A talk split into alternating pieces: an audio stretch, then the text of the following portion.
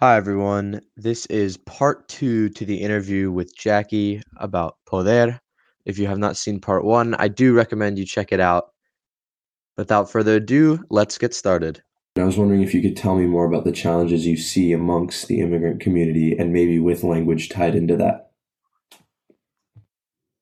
Yeah. Maybe I'll kind of narrow down on some examples. I think additionally, my role at Poder, maybe I'm not the best person to have like a super close connection to this. My work at Poder is the youth program organizer, right? Most of the youth that I work with are first or second generation, but a lot of them are comfortable in English. In years past, I know the program has had more of a focus on like Spanish-speaking youth recently arrived. In the way that like kind of the youth that have been coming through, most of them are comfortable in English. So I think that almost in a way removes me a little bit from really experiencing some of the like challenges that some of my other coworkers have to navigate in city systems and institutions to support community members and our membership. So I think for me, one of the most clear examples, I would say, is kind of navigating the housing applications for affordable housing. So where do I begin? And I know down the line, there was also a reference to LAN SF, Language Access Network, and the San Francisco Immigrant Legal and Education Network, SF ILEN, which ties to this, right? In San Francisco, there is an ordinance that states that all city institutions have to provide multilingual services, right? Whether that's through a phone call, whether that is through in-person. And that ordinance is important and it's great, but we don't always see it in practice, right? And I think when I think of like housing and applications, a lot of this has now moved to like being processed online, which already can be a barrier for a lot of folks. And while things are offered in multi languages, a lot of the language doesn't translate. Sorry, it's my dog. Doesn't translate. Yeah. I think what I'm really trying to get at is a lot of information that's out there for applications or even like things like voting and like ballots, language. Like I can read English, but does that necessarily mean that I'm understanding the implications, the context of what's being shared? And sometimes the answer is no, right? So these processes sometimes can be highly academic or theoretical, or just, words don't translate in this culturally in the same way. And I think that leaves people out of different processes. And that's really significant, right? So for ballots, for example,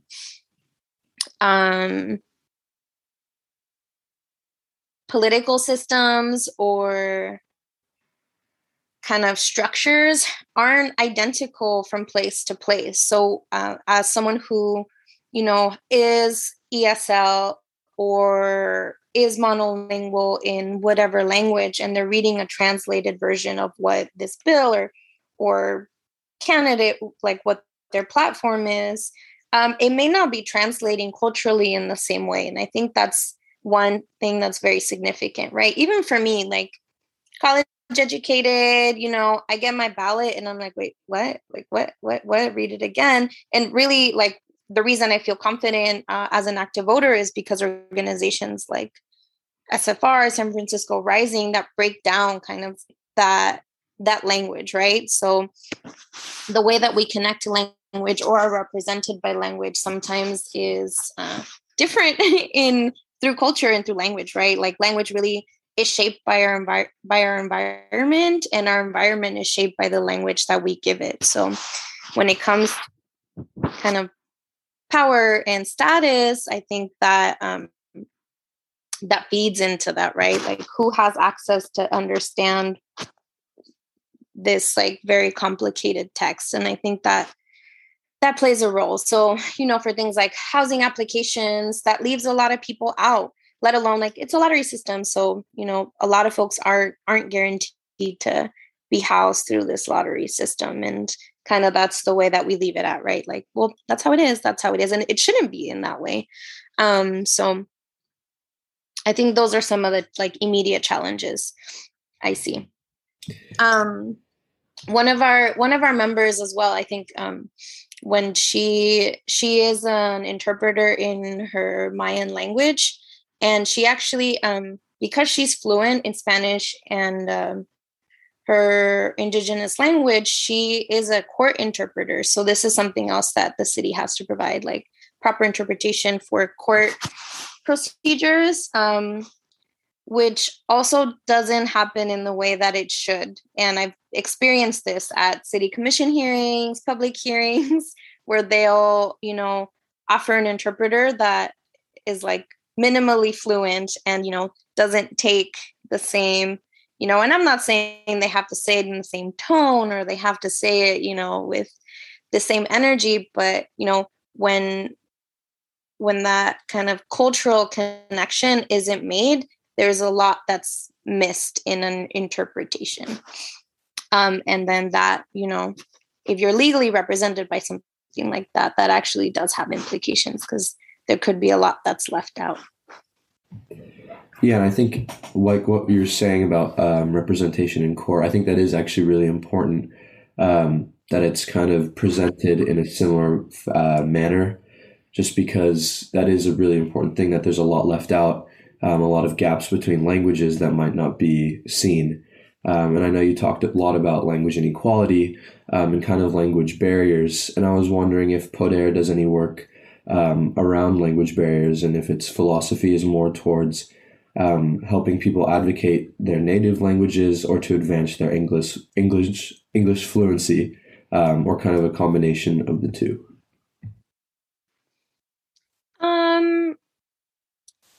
In the 30 years of Poder, I think this is not something that we have like heavily focused on in the last 5 years, given that, you know, our work around housing has been really prioritized because of, you know, mass evictions and displacement. But I would say that in years past, it has, and maybe this is like a space where I can connect you with my colleagues, either Laura or Amy, who kind of work within the LAN SF and SF ILEN networks deeply. So yeah, I think maybe this one we can skip. But maybe what would connect to this, to answer this, is that our work, our meetings, our workshops, everything is usually bilingual. If it's intergenerational, meaning we have our youth members and our like members that have been around for 30, 20 years.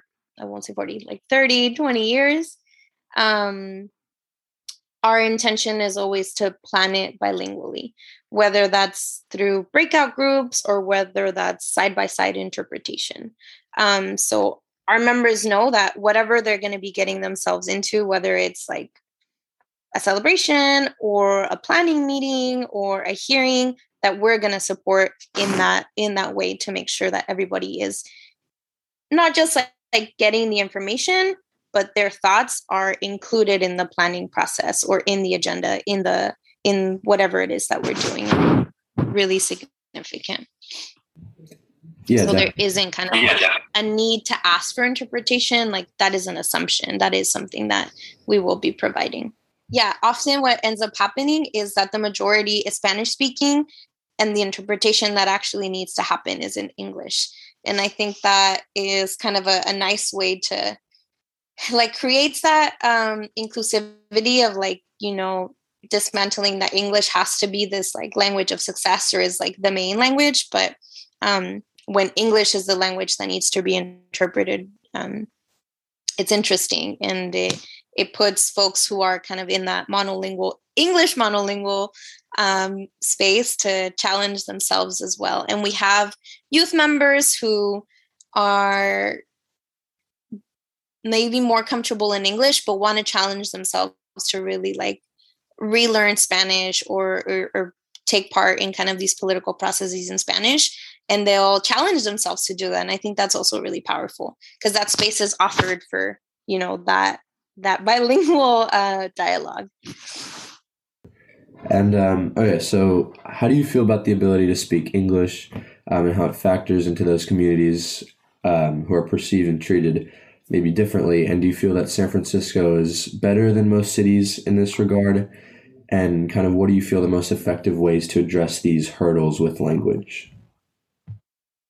I think I've shared a little bit in terms of how, you know, in academia, meaning starting in elementary school, middle school, high school, college, you know, English is really viewed as like the main language and the language in which we have to be successful in. For me personally, I had the privilege of going to a bilingual public elementary school. And, you know, this is like with everything in my house happened in Spanish and everything at school happened in English and Spanish. So I was learning English as I was learning like, you know, proper Spanish grammar, if that makes sense, like parts of a sentence, everything that you learn in elementary school, we're doing like twice that work. So for me, that really established that like foundation of language kind of being core in how we connect to ourselves and connect to our community. And while, you know, I will say Spanish is a colonizer language in Latin America, it is a language that folks are speaking right now, right? So I do feel proud of being able to speak Spanish and that I've been able to like retain that to connect with elders as well. So I think that that is really important. But this question wasn't about me. The reason I say that is because the way that it connects to education, I think, is really important. How does this factor into how communities are perceived and treated? Great. Let me share about elementary school. I think one, I had this Spanish bilingual class, and I think I have some of my like most like eye-opening moments in terms of like culture and identity happen in these classes because they were in Spanish, really. And like, you know, culture was so involved in how we communicate in Spanish. Like, you know, there's a shared sense of connection when, you know, things aren't in this like dominant language or culture. But I remember there was only one Spanish bilingual class per grade. So I had the same classmates from kinder through fifth grade. And there was also a Chinese bilingual class, and it was the same system, like one class per grade. So students who were in these programs, like we had the same classmates, kinder through fifth grade. And that was great. But I remember classmates in the English, just the English classes, they were like, oh, you're stupid, so you have to do things in two languages. And I'm like, how does that make sense?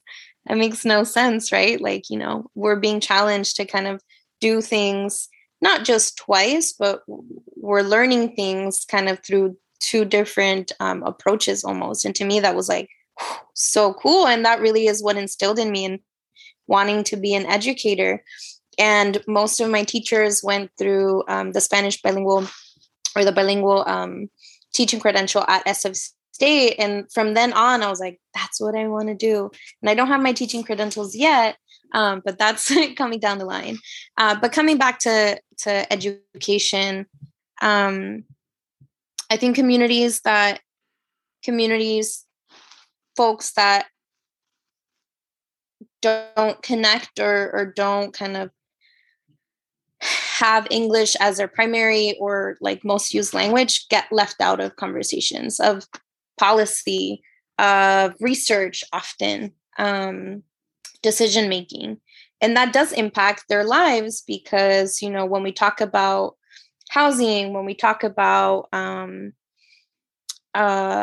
anything that happens in our neighborhoods, right, that those decisions happen at City Hall.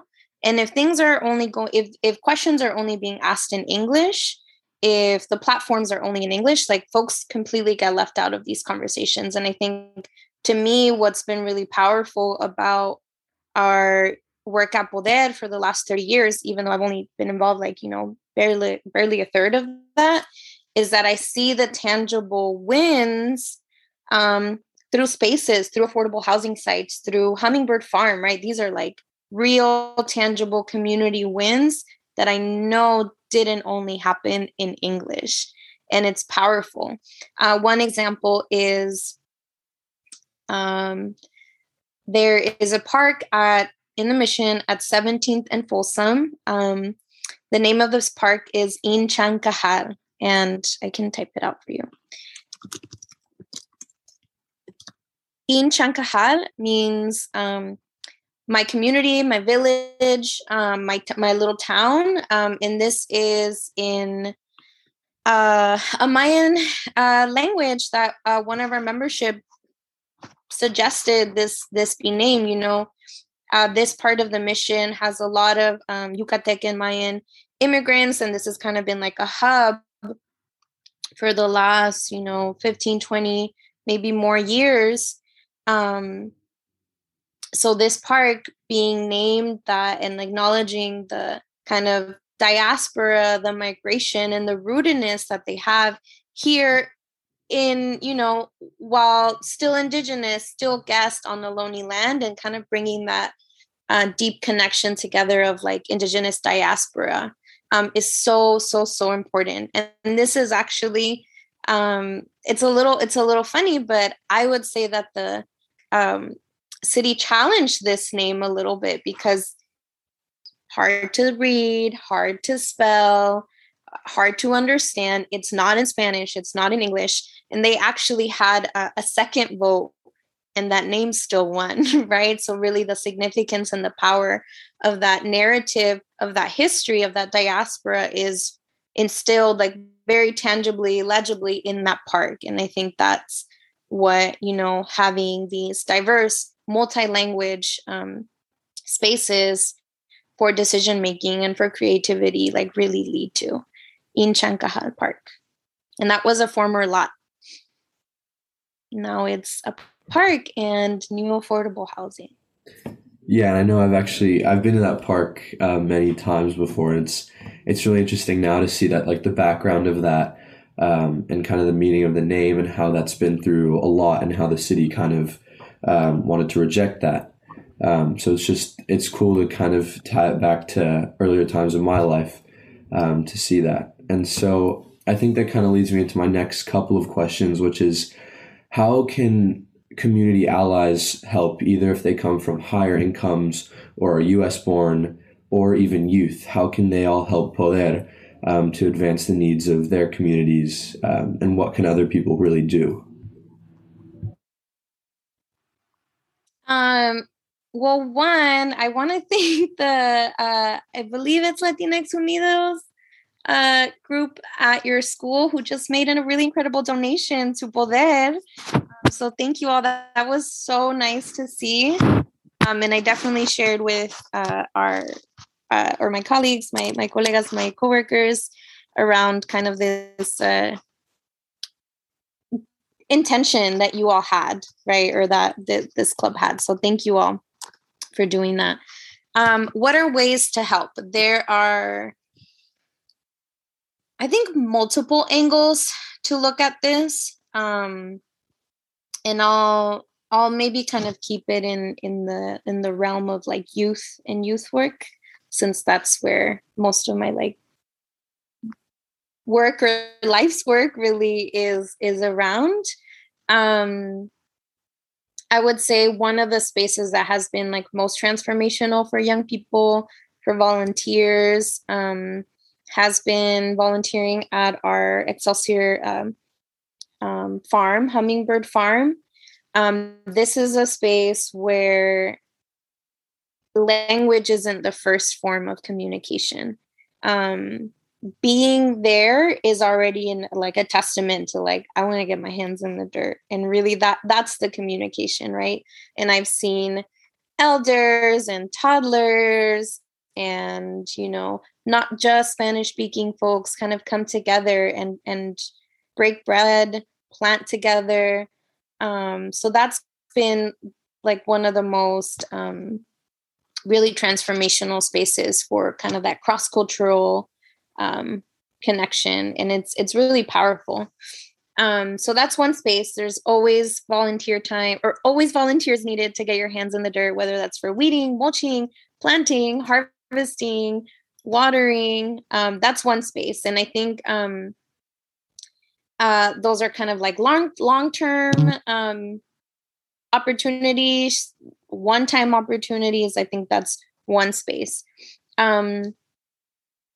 Another area, and it doesn't have to like connect to language exclusively. No, it can be about pretty much any way to help. Yeah.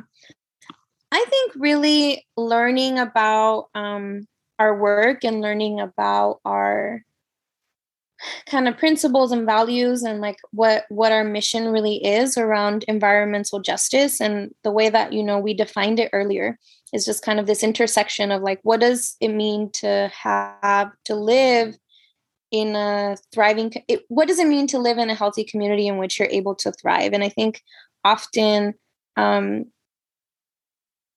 we can read that in writing and it could be nice, right? But when we're in spaces, in academia, in leadership spaces, sometimes those challenges aren't represented, right? So there's this kind of sense of like, if you're noticing something, like this is when, you know, you speak up for communities who may not be in the room because they weren't invited, right? And I think really that's also the transformational work. It's just kind of like, whose name do you need to drop in order to have them be in the space?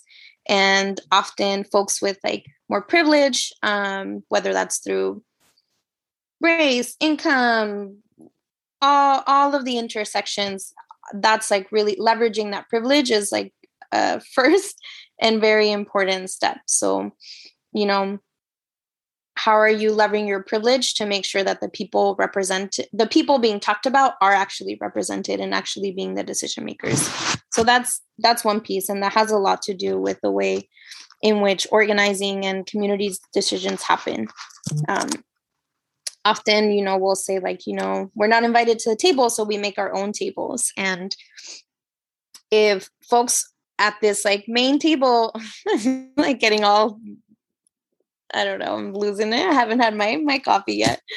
You don't have to read, you don't have to include that. But that's that. I would say that that's like one really important, like kind of doing the work in the spaces that you're already in, right? Whether it's in classes, whether it's in clubs or leadership spaces, or even your work. It's just like, what do you notice about who's being talked about, or how are decisions being made about spaces or people? And are the first and worst people impacted there or not? So how does that take into account, right? And if you have that privilege to kind of be in that decision-making space, what is your role in challenging those notions? So that's, you know, I would say that's kind of like the personal commitment to justice, environmental justice as well. That isn't just about the environment, but it's about the people in the environment as well. Yeah, definitely. And kind of just... in summary, it's just the community is really important to helping others. People need to be looking out for each other. And that's kind of the most important thing is kind of that whole idea. And just kind of closing up, is there anything maybe that would surprise someone from the outside about the work you do with Poder or about the communities you serve? Just something maybe not everyone would know.